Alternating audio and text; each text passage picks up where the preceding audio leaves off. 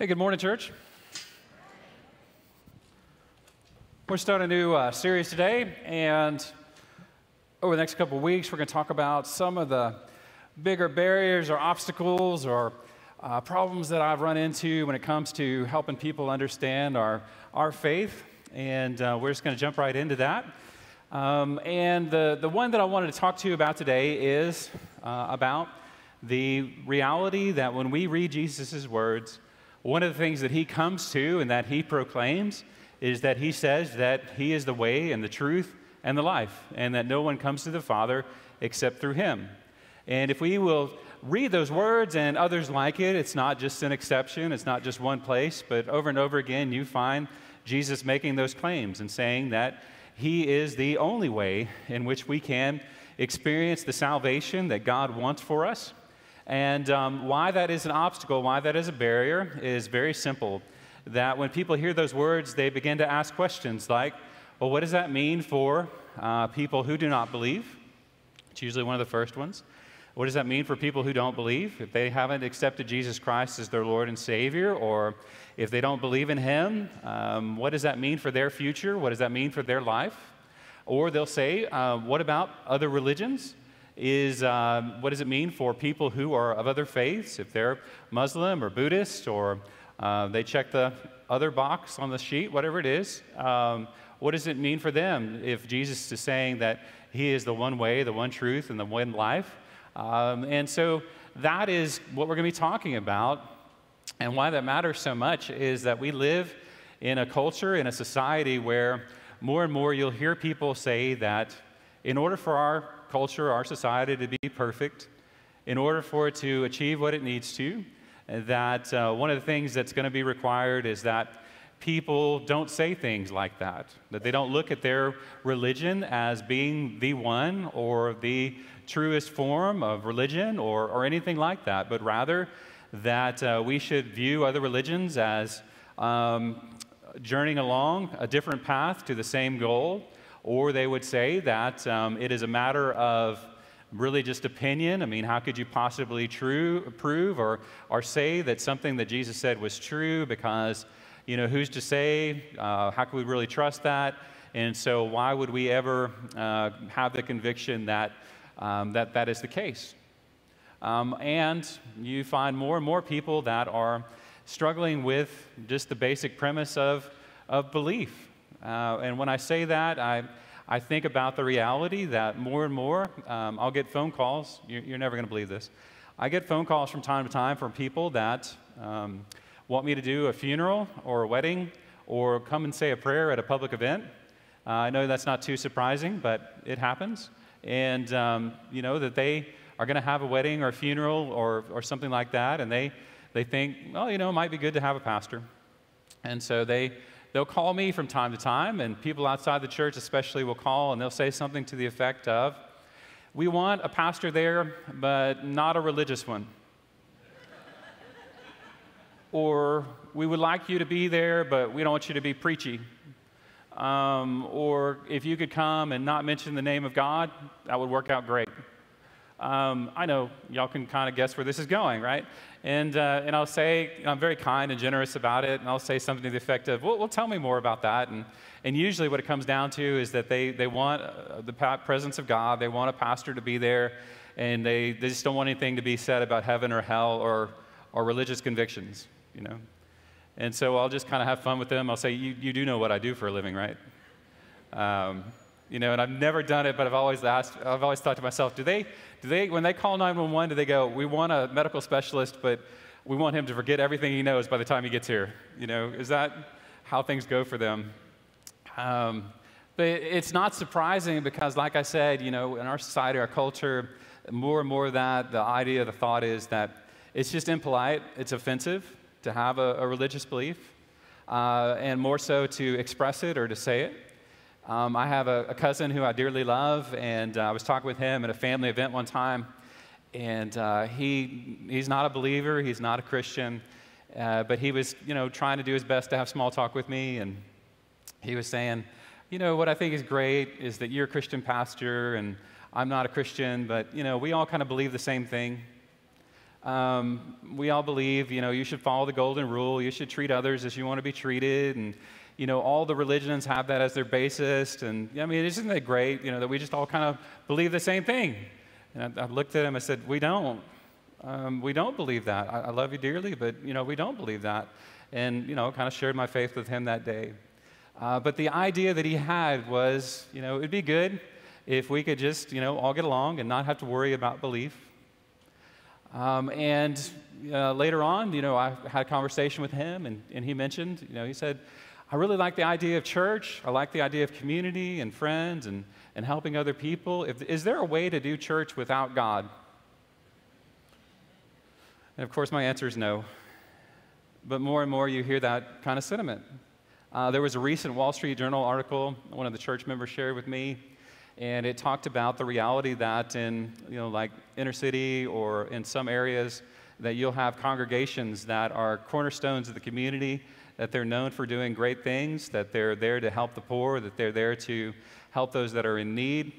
And yet uh, their worship numbers are so small and so tiny that they're not able to keep things going as a congregation. And this particular author i don't believe he's a christian but he was uh, talking about how um, he thought that was a shame because uh, you look at our congregation, and we help thousands and thousands of people each week, from Alcoholics Anonymous to the day school to uh, the ways that we support the community through helping those that are in need, thousands and thousands of people, and yet many of them never come to worship with us, right? And the author, he said, you know, and, and that's going to be horrible if churches go away. And so his viewpoint was, wouldn't it be good if we could somehow fund churches but not have to require any kind of belief in who God is. And I was just blown away by that.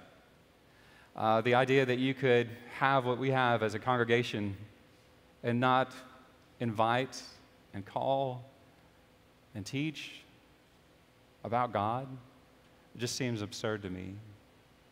So, um, when it comes down to uh, our faith and our belief, like I said, it, it's sometimes a stumbling block for people who are considering to be Christian or people who are and yet are reluctant to ever share their faith uh, in, in, outside of their home or outside of their regular circle of friends. Um, there are usually a couple of things that, that come to mind for them. The first is that, that main idea of isn't it exclusive or isn't it arrogant for a Christian to say that their way is the only way. I mean, isn't it, isn't it exclusive, isn't it arrogant for a Christian to say uh, that their way of doing things, their belief, their conviction is the only way or the right way or the true way? Isn't it just unbelievably arrogant and isn't it exclusive, right? That's usually the first opposition, the first complaint that they give you. And then the, um, there, there's a couple others that go along with it. But before we get too much further, I want to invite you to look at some scripture, uh, and it's found in Acts chapter 4. And um, if you got your Bibles, you can follow along. And what we're at in this particular passage is that there was a man who had not been able to walk since birth, and uh, some of the disciples, Peter and John, uh, are able to heal him and help him to walk again uh, for the first time. And uh, then they have a, a run in with the local religious authorities. And the local religious authorities are asking the question of how did this happen? And uh, they're upset about it because uh, people are getting excited about what's going on. And so they're, they're worried and they're afraid. And uh, they get before the religious leaders, and then it says this it says, Then Peter, inspired by the Holy Spirit, answered, Leaders of the people and elders, are we being examined today because something good was done for a sick person, a good deed that healed him? If so, then you and all the people of Israel need to know that this man stands healthy before you because of the name of Jesus Christ, the Nazarene, whom you crucified, but whom God raised from the dead. And so it seems kind of absurd. You would think, well, somebody had a miracle happen in their life. Somebody is able to walk who never could before, and yet the religious people are upset about it. And Peter and the other disciples are basically saying, we, we helped this man, and y'all are, y'all are mad about it.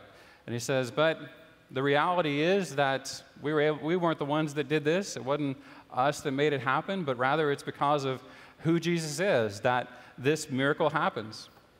And then he goes on to explain who Jesus is. He says, This uh, Jesus the Nazarene, who you crucified, but whom God raised from the dead.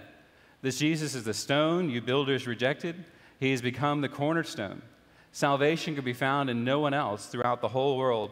No other name has been given among humans through which must be saved. The council was caught by surprise because the confidence of which Peter and John spoke. After all, they understood that these apostles were uneducated and inexperienced. They also recognized that they had been followers of Jesus. So, when we look at that particular passage, we see that um, when they're confronted, when they're faced with this upset group of religious people, that what Peter does is, is not that he becomes arrogant, it's not that he becomes self righteous, but rather he's just saying, here's how things are. And um, it is just amazing to me. It's such a fun story because, in fact, the religious authorities look at Peter and the other disciples and they say, This is just a bunch of, of regular Joes. These aren't people that have high academic degrees. These are not people that are skilled in persuasion or manipulation, but rather, these are just average people. And Peter says, You know, what are we supposed to do? You're the religious authorities, you're the ones that are educated, you're knowledgeable, you know everything, and yet all we can do is say what we saw, what we heard, what we witnessed. It says, you know, the, the Jesus, the, the Nazarene, the one that you uh, crucified, the one that you put to death and that was raised from the dead, he's the one that we follow. It says you, you may have all the degrees, it may make perfect sense to you. Uh, you might have an understanding of what God is capable of, but uh, I think we're going to go with the guy who was raised from the dead and that we watched ascend into heaven. You know, I think we're going to stick with him. And so Peter says that, and he gives them that, that testimony, and he says, this is, this is what we believe, this is what we think is right and what is good. And um, recognize, you know, it's not like Peter saying, because of the good things that we did, Jesus came and did this for us. He's not saying because we're superior or because of our background or, or anything like that. He's saying this is what God did in Jesus Christ. This is what we believe to be true about him. And uh, we can't help but, but be amazed by what Jesus is doing. And uh, the people in the crowds could kind of say, well, well, who's right? Is it the religious authorities or is it these disciples? And then there's this guy who just can't stop grinning because he can walk. You know, who are we going with? And so that was what we find in this particular passage is they're saying, this is what we believe, this is what we saw, and this is how it happened. And it says, they also recognized that they had been followers of Jesus. However, since the healed man was standing with Peter and John before their own eyes, they had no rebuttal. So they've got this person who's been healed, who's been uh, saved, who's been helped, and they have the witness of Peter. What's also beautiful about this is Peter denied Jesus three times. He messed up, he made his mistakes, he has his flaws, and yet he has no choice but to stand in front of them and say, But because of Jesus, we believe these things to be true. Well, so what? What does that mean for us? Well, when it comes to the argument of you can't really say that one religion is superior to the other and that the best way for us to get along is for us just to acknowledge that we're all journeying on separate paths to the same goal when it comes to our religion. I just want to point out to you that that in itself is a, a position, it's a viewpoint, right? If you're saying that your way of thinking is the right way and that all others are wrong, you're basically in the same boat as I am, right? If you have the belief and the conviction and you say that the best way for things to be done is for us to just acknowledge that all religions are equal, that all of them are doing the same thing, uh, that they're all accomplishing the same goal, uh, then that is your belief, that's your conviction, that's your viewpoint. And that I have the right, and every Christian does as well, to express our particular views about our faith and our belief as well. Right? Y'all are slow in this because of the culture and society we live in, right? Where we say, oh, no, no, that's, that's not how we do things. But you're taking hold of it and you're saying that my viewpoint, my belief that all religions are equal, is better than how you view things. So you're doing the same thing that I am. And the fun thing about it is that if you talk with people of other religions, they do the same thing, right? Um, I was uh, when my wife and I found out that we were going to be uh, adopting and having our second kid around those same t- about that same time, to where we had went from zero to two kids in the span of about seven months. Uh, one of the realities that hit home was that my uh, subcompact car was no longer going to work for our family. Because not only do you have to carry the two kids, but then there's the carriers, the diapers, the playpen. You know, we were new parents. We carried everything with us. And, um, and so we, we found it was time to trade in and, and do one of the most horrible things that ever happened. We purchased a minivan. It was, it was brutal. And um, I remember going to the dealership, and you know, we did the normal runaround on price and all that. And we were at a place where um, I think my wife had taken the kids to the bathroom or something like that, and the salesman was on the part of the sales pitch where he goes away to talk to the manager for that final offer, right? And so um, he had gone back, and he'd come back, and he was waiting on my wife to pitch the final thing. And he began to talk with me, and he said, So, what do you do? I said, I'm a Christian pastor. And he said, Oh, that's great. He said, I'm a Muslim. I said, Okay. Um, and I, we were just kind of talking about family and things like that. And he said, You know, you and I, we, we just believe the same thing. And I said, Nope, no, we don't. So he said, No, no, no, we like Jesus. He's a, he's a good person. He's, we like him. And I said, I, I understand, but we do not believe the same thing. And I began to share with him my faith and talk with him about those things. And, and I don't know where that ended up with him, but at the end of the day, I was telling, thinking, you know, that's just how things are in our culture. That so many people believe that uh, we're all the same, that we have the same things, and then you run into Jesus' words, and all of a sudden, you can't believe that. Because if you read his words, if you hear what he says about himself, over and over again, he, you hear him say, I am the way and the truth and the life. At no point does he ever say, I am one way among many.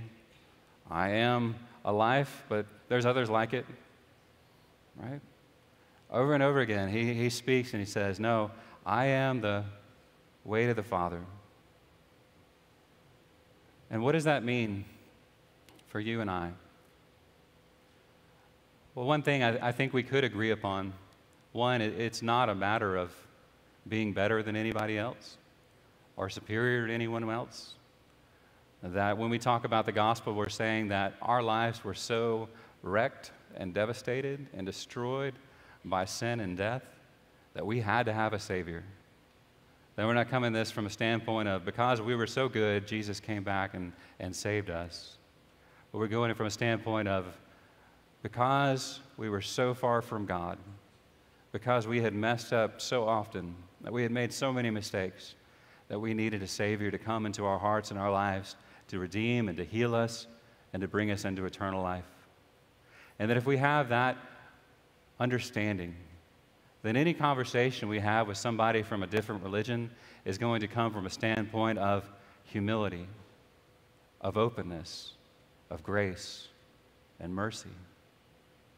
And that we also recognize and we see that because of what Jesus said and what he had to say about himself, that we don't really have much choice but to share who we are as a people and to share our faith. Uh, when I was in college, I took a course on world religions, and they brought in various representatives from the religions we were studying. And I still remember very clearly we had a couple of people that were from the Jewish faith, and they came forward and they shared about their beliefs and their convictions, and it's really beautiful faith. Um, but at the end of it, they said, you know, as a Jewish people, chances are our grandchildren aren't going to be Jewish, and we don't have any convictions or beliefs that we need to share our faith with anybody else. And then he said something that I never have forgotten. He said, I sure wish you Christians would go and do likewise. Right? And I understand where he's coming from. He probably got sick of hearing people talk about his faith. But in the back of my mind, I thought, I have no choice. I have no choice. If I believe Jesus, if I take him at his word, if I believe he is the Son of God, the Savior of the world, then I have no choice but to be a person that says, He is Lord. He is my Savior.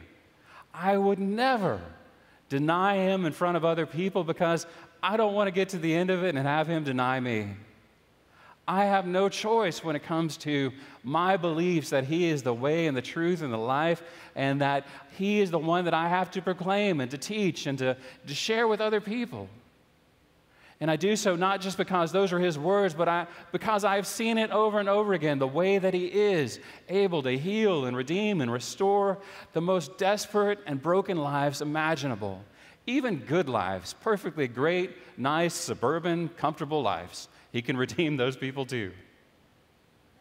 And over and over again, I have seen that at work, and how could I ever stop telling people about Him?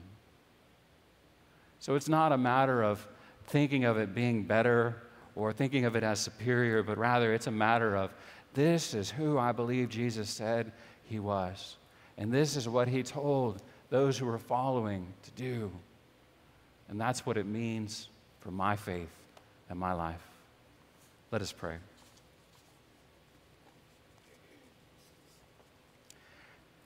Almighty and gracious God, this is something that we all will uh, face or struggle with from time to time, whether it is a person of another belief or faith system or just somebody that does not have much belief in anything these days.